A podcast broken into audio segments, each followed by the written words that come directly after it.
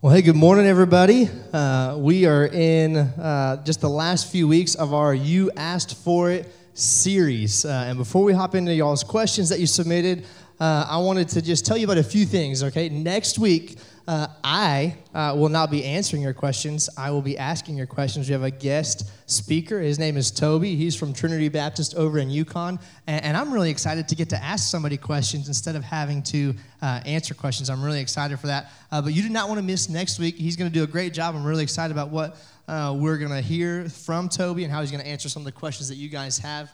Uh, and today, before we hop into that first question, I feel like I've said this every week, and I'm going to continue to say it. Uh, I am not the authority. All right, God's word is the authority on what is going on. God's word is what has the final say. It's not about me or anybody else with the microphone or anybody else with the platform. It's about God's word. And so, our first question, um, we're just starting off with the heavy hitting. As you remember, we are turning them up every week. And so, here's our first question. All right, and this is, we don't want to go with what, how we feel about this. Uh, we want to go with what God's word says. So, God's word is the, all right, you guys reading the question, you got me. All right, here we go. First one, hard hitting. How many licks does it take to get to the center, uh, the Tootsie Roll center of a Tootsie Pop? Okay. Uh, God's word is not very clear on this one. Okay, I'm just going to shoot straight with you. We don't we don't have a, a clear answer in Scripture there. Uh, so, uh, if this was your question, uh, God's word and science and reason are not really uh, opposed to one another. I think they actually work together. And so, if you will submit your findings to us, we will accept those and we will share them with everybody. Everybody get is that a satisfactory answer? We'll let somebody uh, lick that sucker and see how long it takes to get to that tootsie roll center. All right. Question number two. We're moving quick today. All right. Do you have capabilities to do a Facebook Live for service? Uh, no, not currently. We do not. Uh, we are looking to get there, uh, but live streaming can be a challenge to do well. Uh, we want to do everything to the best of our abilities. And so we just want to continue to level up as we go. Uh, to quote Sam Presti, all right, the great Sam Presti, uh, he talked about, was asked about the Thunder and their playoff hopes. And he said, uh, we don't want to make a playoff appearance. We want to make an arrival. Okay, so I feel that same way about our live stream. We could probably piecemeal something together, but we want to do something good, put our best forward for God. And so we don't want it to be an appearance. We want it to be an arrival. Okay, so we're going to get there. We're just not there yet. All right. Now we're getting to the real questions. All right, some more meaty ones. Question number three: Why does the world continue to move away from God? Why does the world continue to move uh, away from God? Uh, and this question, I think, is, is a good one. So, uh, if we kind of step back and think about it, it makes sense uh, for the world over time to become uh, more worldly, right? Uh, that, that makes sense. The world is going to become more like the world. and in 2 Timothy 3, verses 1 through 5, it says this You should know this, Timothy, that in the last days there will be very difficult times. And we should have these on the screen so they can see them too. Uh, so, in the last days, there will be very difficult times. Go one more slide. I think we got this one up there for them. We got it. All right. In the last days, will be very difficult times. Next one, verse 2 For people will love only themselves and their money. They will be boastful and proud, scoffing at God, disobedient to their parents, ungrateful, and they will consider nothing sacred. I think we got two more here, two or three more. They will be unloving and unforgiving. They will slander others and have no self control. They will be cruel and hate what is good. They will betray their friends, be reckless, be puffed up with pride, and love pleasure rather than God. They will act religious, but they will reject the power that could make them godly. Stay away from people like that. So it said in the last days, and uh, we, have talked about the end times before, right? Uh, we're closer than we've ever been because guess what? We're always going to be closer than we've ever been, okay? And so uh, it's, uh, that's where we're headed. That's what it talked about. I think that described the world that we live in. We're filled with ourselves. We want to act religious, but we don't actually want the power of God to move in us. And so I think um, in this room, I'm not talking to the world, I'm talking to the church, all right? The, the body of Christ, that is the church. And so I think. Um, the body of Christ, the church, is supposed to be the light of the world. We're supposed to be reflecting Jesus, right? And that's that's where our light comes from, is Him, His love, His unity. And so perhaps perhaps a better question would be, why has the church made it difficult for people to move towards God? Instead of why does the world continue to move away from Him? Why, why does that happen? why have we made it difficult for people to move towards God? Uh, because I just think the first place when we're fa- faced with any issues in life, the, the first place we should look is to ourselves. What can we do? How can I change? Um, so, what would it look like for the church to make it easier for people to move towards God? Uh, and I'm not saying pulling punches when it comes to what we believe, uh, but I'm just saying maybe punching people who don't believe in Jesus isn't the best way to influence them. Like I just, I just think that's how it goes. I don't think that's the best way uh, to get after it. So in Matthew 5, it says this in verses 43 through 46. Uh, you have heard the law that says, love your neighbor and hate your enemy. But I say, love your enemies, pray for those who persecute you. In that way, you'll be acting as true children of your Father in heaven. For he gives his sunlight to both the evil and the good. And he sends rain on the just and the unjust alike. Verse 46 If you only love those who love you, what reward is there for that? Even corrupt tax collectors do that much. Even corrupt tax collectors do that much. So, what would it look like for the church to genuinely love those that our culture says are our enemies? And I just, I think it's easier for anybody to build a platform, to build a church, to build a following, to build a, a TV uh, station, uh, a show, to build a, a social media following. It's easier to build something when you got people that you say, we're against X. It's just easier to draw a crowd. Like that, I think it's, it's easier for people to get around that because they have a common enemy. And so, what if, we're not known for what we're against, but we're known for what we're for? So, the church should be for Jesus. And he tells us to love everybody always. And that can be messy, all right? That can absolutely be messy. It's not always uh, clear cut and just easy. Uh, but that's how we shine a brighter light in the kingdom. Is that even when we disagree with people, and we disagree with people over things that we that we value deeply, we should do so in ways where they can see that we are different. And we're not going to demonize them just because we have a difference of opinion. And even though our opinions are, are rooted in Scripture and the Word, there's things that we deeply value. If we can't have that kind of conversation, if we can't love those people, I think maybe we've missed uh, ship. I think uh, instead of being right, we need to love those people, right? Because we try to feel like we have to be right. And we need to love those, even if we disagree with them. All right, this next one's really fun. Um, our church is in the people business or the Jesus business, uh, seeking the money influencer or the soul influencer. Do they go hand in hand? All right. Um, thanks for that question, whoever that was, okay? Um, so I, I want to break it down kind of this question they have. We are in the Jesus people business, okay? The Jesus people business. So, so uh, I guess that first part, yes. Uh, our, our, mission statement, it's right over here on this wall if you can read it, but uh, we exist for everyone, everyone, to know Jesus and to become more deeply and intimately acquainted uh, with him. Right? We want people to know Jesus. That's what we're about. That's our mission. That's why we exist. Uh, so we can't take just Jesus, say Jesus, Jesus business or the people business, because I think Jesus is in the people business. He wants people to know about him. He wants a relationship with him. And, and then the second part there I want to get into is I'm not a huge fan of the word business because uh, I think it has a negative connotation to it, right? Um, like, like we're trying to fix people, right? People aren't projects. Projects are things that you fix up. Uh, people aren't to be fixed people, human beings, they're to be loved. That, that's what we're called to do. We're not called to fix people, we're called to love them. And so that, that next part of the question seeking the money influencer or the soul influencer. Uh, we desire to see souls get saved. That's the work that Jesus is in. Uh, that, that's what we want, right? We, we want to see souls and lives changed, first and foremost. Uh, and then seeking the money influencer, um, yeah, there, we don't want money. We want people to know Jesus. But having said that, there's costs associated with everything that we do in this room. Um, to rent this building, it costs money. Our speakers cost money. Our, our trailer out there costs money. And so, um, can I just pause right there and say thank you to everybody who's supporting the church and just being generous and helping us to be able to do these things to, to reach people? It's important, okay? So, uh, one of my favorite quotes about money, it's by R.C. Sproul. Uh, he's this like super smart, um, theologian, uh, like you would expect. Uh, he, anyways, he has this quote on money, and I heard it the first time, and I was expecting something really just like he's got those mind blowing quotes, you know, just one of those really smart guys. Uh, and someone asked him, uh, RC, how much ministry can you do with $100?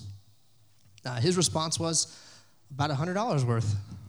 Like, and I just think that's so funny, okay?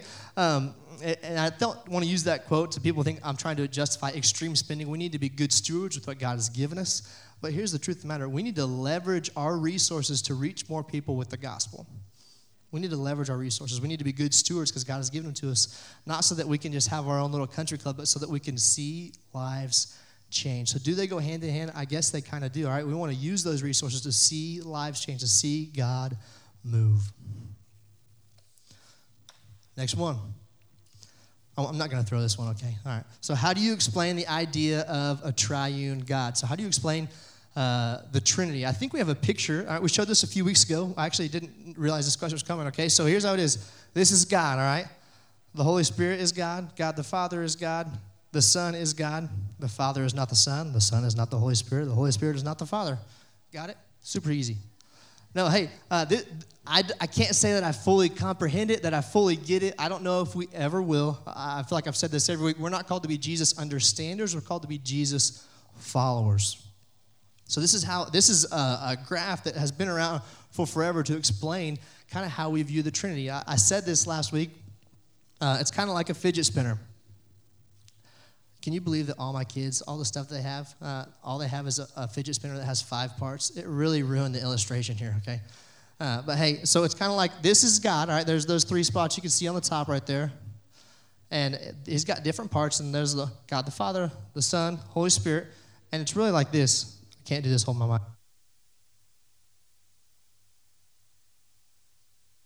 That's God, all right? Like you can't, it, sometimes it's hard to see which part is moving, which part is going, which part is doing what. But here's what we know is that they're all together. They are not each other, they are independent of each other, but they are all God. And again, I can't say that I fully understand that, but it's not my job to understand. It's my job to be faithful, to follow Jesus. So that's how I would explain the idea of a triune God. I hope that, hope that makes a little bit of sense. Next one. Question six. We are blowing through these today.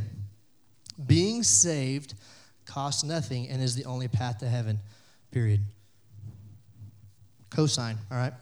Uh, do you earn credit, jewels on a crown, for the work on earth for upgrades in heaven? Um, I'm saving up for the jetpack upgrade, right? That's what I'm trying to do. No, hey, uh, the first part of that question is a statement, and that's a true statement. Uh, salvation is a gift. We did not purchase it, we did not deserve it, we did not earn it. We brought nothing to the table to receive that salvation. Uh, Jesus is the only path to heaven. We've talked about that in other weeks. And so, what I want to do is read a few verses that talk about crowns and then kind of get to that is it upgrades for heaven. So, James 1 12 says this God blesses those who patiently endure testing and temptation afterward they will receive the crown of life that God has promised to those who love them. 1 Peter 5 4 says this. It should be on the screen too. I think it's a couple slides over. And when the great shepherd appears, you will receive a crown of never ending glory and honor. Next one, 2 Timothy 4 8. And now the prize awaits me, the crown of righteousness, which the Lord, the righteous judge, will give me on the day of his return. And the prize is not just for me, but for all who eagerly look forward to his appearing. Last one, Revelations 2:10. Do not be afraid for what you're about to suffer. The devil will throw some of you into prison to test you. You will suffer for 10 days, but if you remain faithful, even when facing death, I will give you the crown of life. Those are a few verses that, that mention crown, okay? And so the Bible isn't uh, exactly clear on those being upgrades or not, okay? Uh, I would kind of say, uh, this, is, this is my opinion, all right? I wouldn't say that those are upgrades. I would almost say that those crowns that it's mentioning are more like Boy Scout merit badges, right? Uh, have you ever seen a Boy Scout pimped out with all those on his vest? Like, I got this one, I got this one. And it's not because they got an upgrade or they got a higher classes that, hey, I went through this. It's almost like a remembering of what I did for God. Uh, and then it's gonna, I think it's going to be more indicative of how you served God while you were on this earth. And then the Bible also talks about this uh, that they will throw their crowns at the feet of Jesus. Because you know what? uh, I think sometimes that question, I feel like it's almost like, can I get some upgrades? Can I level up my faith? Can I be uh, the upper tier of people in heaven? And I don't think that's what it's getting at here. That I'm going to be better. There's going to be classes of people. I think it's saying uh, that because it's not about us, it's about others. And so when I read these verses about crowns, I think it's, and we talk about throwing them back at the feet of Jesus, I just think when we get to heaven, it's not going to be, I made it because of these crowns, because I did these great things. No, we made it because of Jesus. That's what our hope is in. That's where our salvation is in. And so we don't want to make it about us because it's all about Him. Anything less than Jesus is a weak refuge. That's what we're about. We're about Jesus. Question seven. The Bible has a lot of outdated rules that most Christians don't follow anymore. Why have we dismissed some and kept others? Who decided that? Just as customs change over time, like they did in the Bible, there should be some leeway, should there be some leeway for adaptations in the current world? And so we've discussed um, kind of a, a, similar parts of this question in weeks one and two. If you've missed those, of this answer I'm about to give doesn't fully satisfy, I encourage you to go back in and dive into those, give it a, a deep listen, because uh, we went a little deeper in there than we're going to go today. Uh, Old Testament law was something that Jewish people would follow so they would be made right with God. They'd be made right with God. And so when Jesus came, he fulfilled the law. All right, so we are no longer bound to it. So when it comes to Old Testament law, we are free from those obligations. We, we live in the age of grace, right? Where, where we get stand, right standing not through keeping the letter of the law and offering sacrifices and all this stuff. We get right standing with God through Jesus. That's how, that's how we get right standing with God. So when it talks about uh, rules that we don't follow anymore, when it's talking about Old Testament law, we aren't bound to that anymore because Jesus came and he fulfilled that. It, the obligation has been met. We don't, we're not bound to it anymore. So that's, that's why we have dismissed some we have kept some other things that are there in the New Testament. Uh, second part of that question should there be leeway for adaptations in the current world? Uh, customs change, that's very, very true. Uh, God never changes. And so in Hebrews 13 8, uh, Jesus Christ is the same yesterday, today, and emphasis on forever. Next verse, verse 9. So do not be attracted by strange new ideas. Your strength comes from God's grace, not from rules about food, which didn't help those who follow them, which don't help those who follow Him. All right, so that Old Testament, they had all those rules and regulations about what they could eat, what they couldn't eat. All right, uh, I love how it tied those two together. Like, it's not about those. Our strength comes from God's grace not my ability to, to toe the line and to get it just exactly right. And so, again, uh, when we read Scripture, we need to see if we're allowing Scripture to shape us or, or if we're trying to scrape, uh, shape Scripture into what we want. Uh, I'll, I'll, just say this, and I think I've said this before. Uh, if you've never changed your mind uh, about something after reading a passage in the Bible, you're not actually letting the Bible shape you. You're reading your opinions into the Bible. And, and I, think we do that a lot when there's something uncomfortable, there's something we don't like. Instead of digging in and trying to see what God is actually getting at there, try to, to learn more, to get into the Word, to get dig deep, we tend to say, ah, eh. And we just say, I'm just not going to read that passage anymore. All right? And, and that's not all of God's Word is given to us. It's inspired by God and is useful. It's there for a reason. So we need to remember that. God designed humanity to operate in a way that leads to thriving. And when we try to decide what's best, it, it leads straight to brokenness. Right? Pursue God's design, not yours. And He's revealed to us the way we should operate through the Bible. So when there's a friction there, there's rebel where you think it should be this way and God's word says this way, I just want to just encourage you. Uh, lean into what God says, even if you don't understand it, even if you don't get it. Promise you, if you'll trust Him, it will work out better. All right, uh, I got I got three questions left, and I wanted to spend uh, some time unpacking these because uh, they're all just they're different, but man, they are just right in line uh, with one another. And so I'm going to read all three, uh, and then we'll then we'll dive in. We're going to camp out here for, for a little bit. Uh, first question: why does God allow suffering? Why does God allow the suffering of innocent children? Heavy. I feel like these just they kind of turn up the heat a little bit, each one. Why can we have gone? Th- why can we have gone through so much pain in our childhood and beg God to make it stop, and it didn't? Last one. This one's a little long. I hope I can make sense of my question. Let's say you have two families going through the same painful, difficult situation. They both turn to God in, in prayer for guidance, strength, healing, and peace. One family receives a miracle, all their prayers are answered. The other family's situation ends in devastation. Why does one family get a miracle and the other doesn't? They both had faith that God would hear and answer their prayers. None of us expect to go through life and not experience difficult times. It helps us to grow in faith and appreciate the blessings in our life. I do understand that. Sometimes the answers to our prayer is no. I don't understand why one family gets their miracle and the other doesn't. Um, so uh, the, the question is really why?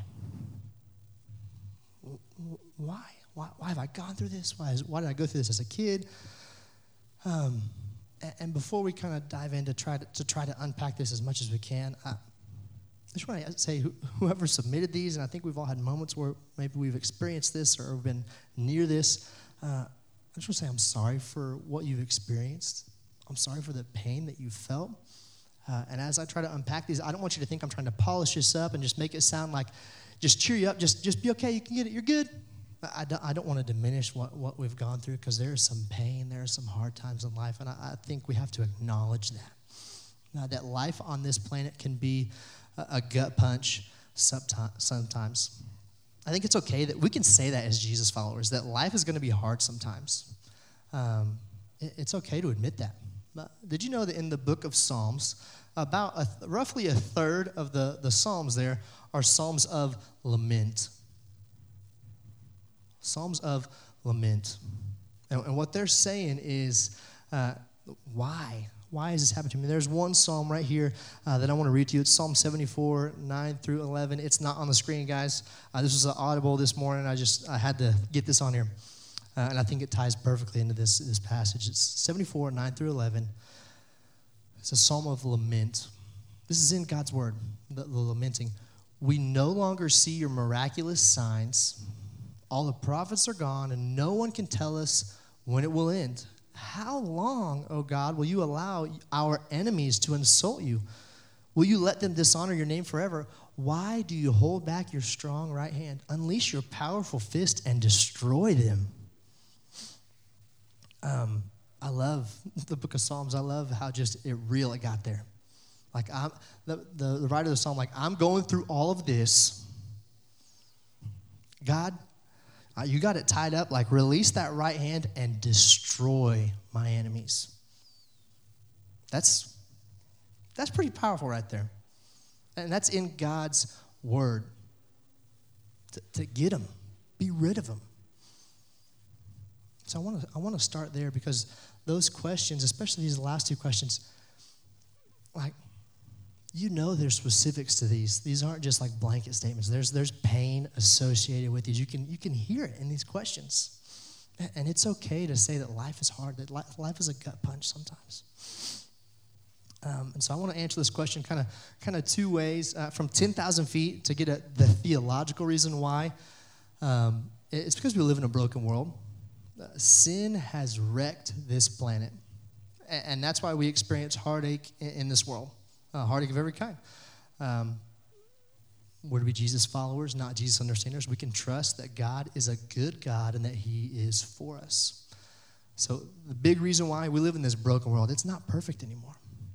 To kind of zoom in, to get a little bit more specific into the weeds, uh, I don't know why, uh, the specific why in any of these cases. Uh, but what I'd like to do is offer just a few possible reasons, emphasis on the possible, I do not want you to feel like I'm saying get over it. I want to emphasize the poss- a few possible reasons uh, why you could be going through what you're going through. Um, one possible reason is to, to minister to others. Right? So if you had a traumatic childhood, uh, it might allow you to uniquely minister and to serve kids that have gone through or are going through something traumatic.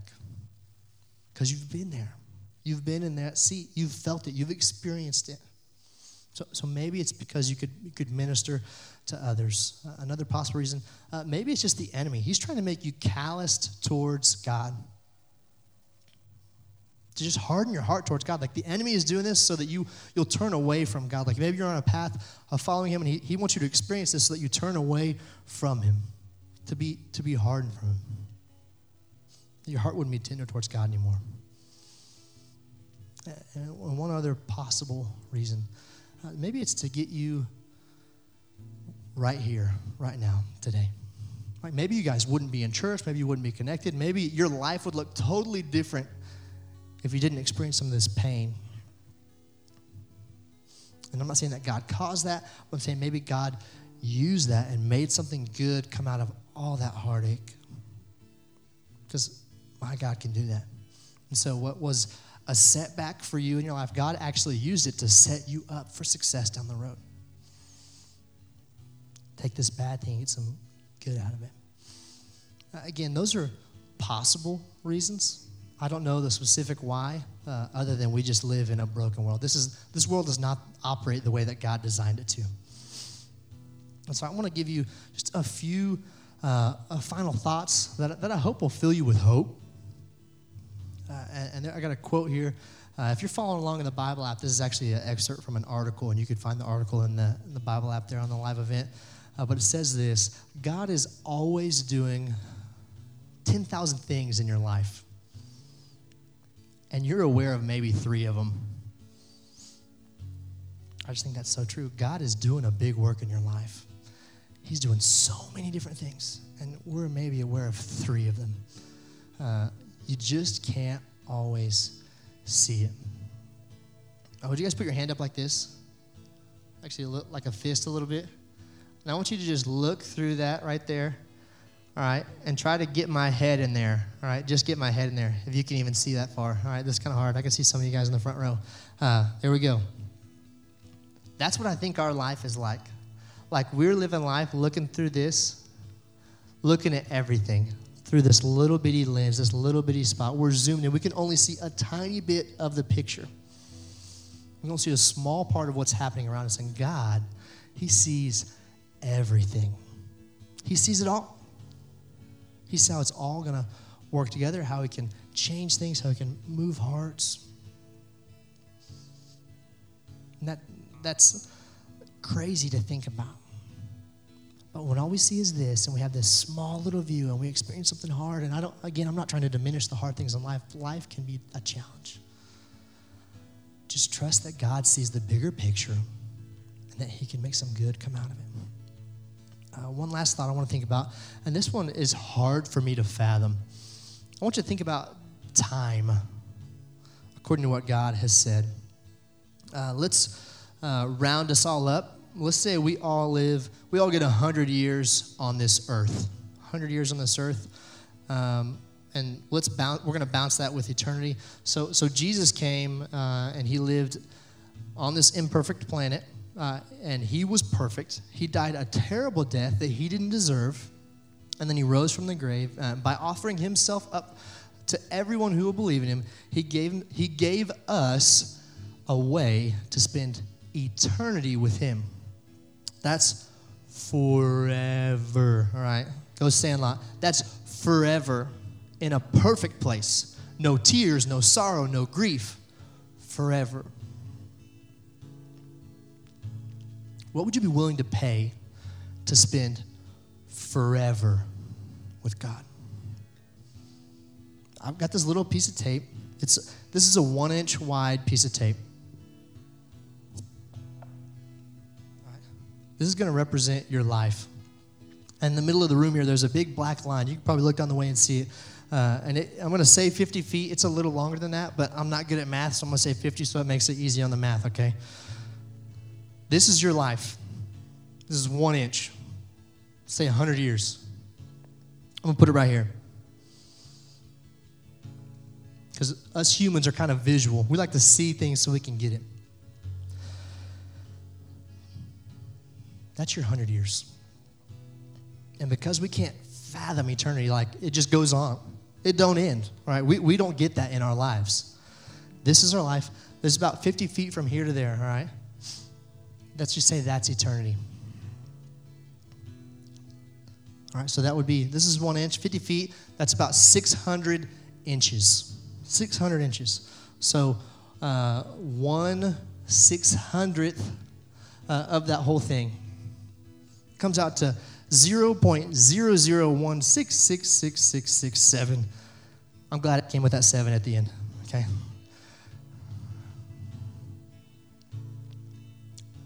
Forever. That's 100 years of your life. Would you be willing to sacrifice 0.001666667%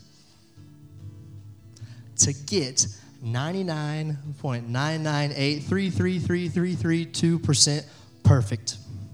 Of course. There's no math. There's no situation where you're like, you know what? I want the 00.1. All right. You, you, here's the great part about all this eternity is a lot longer than this room. And the numbers get even more in your favor. And what's even better than, than that, that it goes long, is that your life there, that 100 years that you have there, they can be hard I'm not, I'm not trying to diminish that, but guess what? They could be good too. Life can be great. God has blessed us with some great things. So when we are grieving, we have challenges in life, we shouldn't grieve like those people with no hope.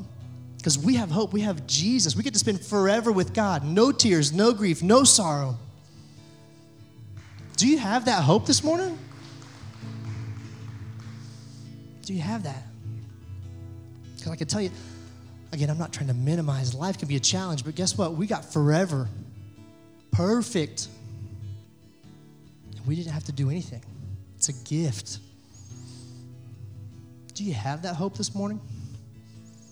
Is, is Jesus your refuge? Is Jesus your place of comfort? Is Jesus your Savior? Do you, do you know, like after that 100 years, do you know that I got that with him? I got forever with him. Do you know that? I'm not trying to get down on anybody, but if you have questions, if you have hesitations, uh, that's what we're here for. We want to be there for you in that capacity. Um, I want to do something a little different today. I'm just feeling led uh, to do something a little different during our response time. Um, and I hope you guys will give me that, that freedom uh, to do that. We're going to change it up a little bit. We're going to sing a song together. Um, and if God is working on your heart, you want to talk to someone, um, here's what we're going to do. After service, uh, I'm going to stand up here. I haven't talked to Joe or Kelsey about this. Kelsey and Joe are going to be up here. We just want to be available to come. If you have questions, you need someone to pray for you, you just want to have, have a specific question you want answered, whatever it is, immediately after service, we're going to be up here front and just to be available for you guys, okay? Because we want to have conversations with you. If you have questions, if you have concerns, bring them. Jesus isn't afraid of your questions, all right? There's a third of the book of the Bible that's people lamenting, having questions for God. He can handle whatever you've got. And we want to make space where you can bring those and we can talk about it. So after service, if God's dealing with you, if you're not sure about what happens after your life, the rest of that line, please come talk to me, my wife Kelsey, come talk to Joe. As soon as service ends, we're going to be up here at the front just hanging out. Uh, and we would love to connect with you about whatever God is doing, whatever God is stirring in your heart. That's literally what we want to be here for. We want to do that. So, what I want to do is if, if you guys will stand, we're getting ready to worship. I'm going to sing one last song. Give it all up to God. Let Him work in your heart. And if you need to talk to someone right after service, please come up here and talk to us. Let's worship together.